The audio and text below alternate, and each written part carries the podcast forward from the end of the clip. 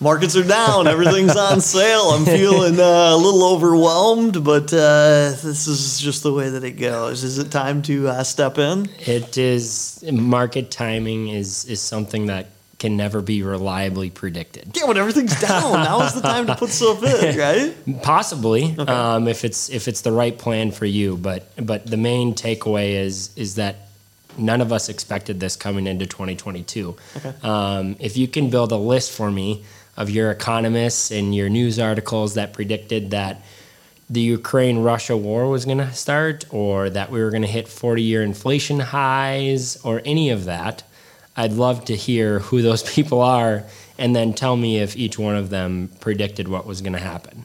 So it can never be realist, reliably timed, in my opinion. Can't time the market.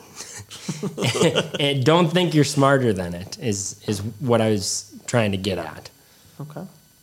So when you sit down with people that have ideas such as the one that mm-hmm. I shared with you, how do you coach them through that process? we don't want to focus on on current events. So at iWealth, instead of focusing on current events yeah. and what's going on in the market today, what we really want to do is sit down and, and get a long term plan developed. That way we can execute based on those um, plans and not sometimes the Armageddon that you're witnessing on, on TV or on your news site that, that loves to show the red bars. Yeah, when it comes to what's actually happening at any given moment. How do they get you to click on the ad um, that generates revenue for their business by by showing you those really red numbers? That way, you'll click on that and go. But as long as you have developed or sat down with someone and reviewed a long term plan and your long term goals, then you can really focus on that and put that current market events to the side. Because like i said no one predicted that an energy crisis might happen in europe or the russia ukraine war. How long is this going to last? Those economists don't expect that. Yeah.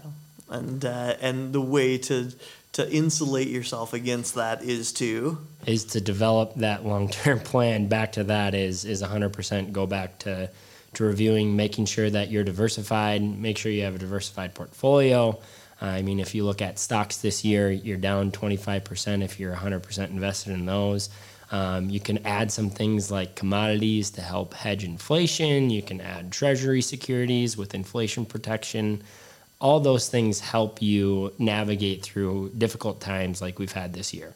There we go. Well, hopefully that's a little bit uh, helpful to those of you guys that are out here.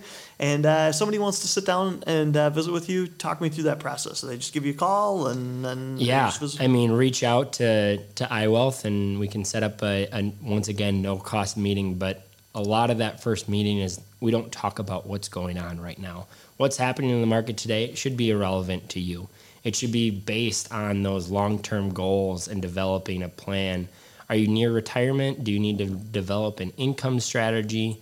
How much of that income do you want to be guaranteed? Yeah. Um, we'll take a look at Social Security. A lot of people have no idea what they're going to actually receive from their Social Security or their pension.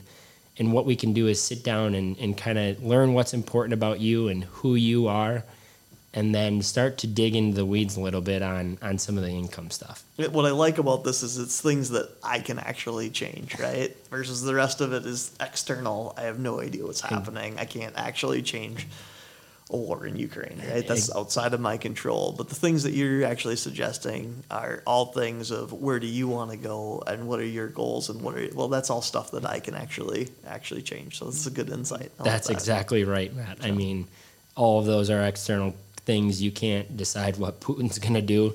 Maybe you can move to Russia and hopefully vote for someone different. not do, not but not very realistic. there you go. All right. Well, we will see you back here uh, next time on the iWealth podcast.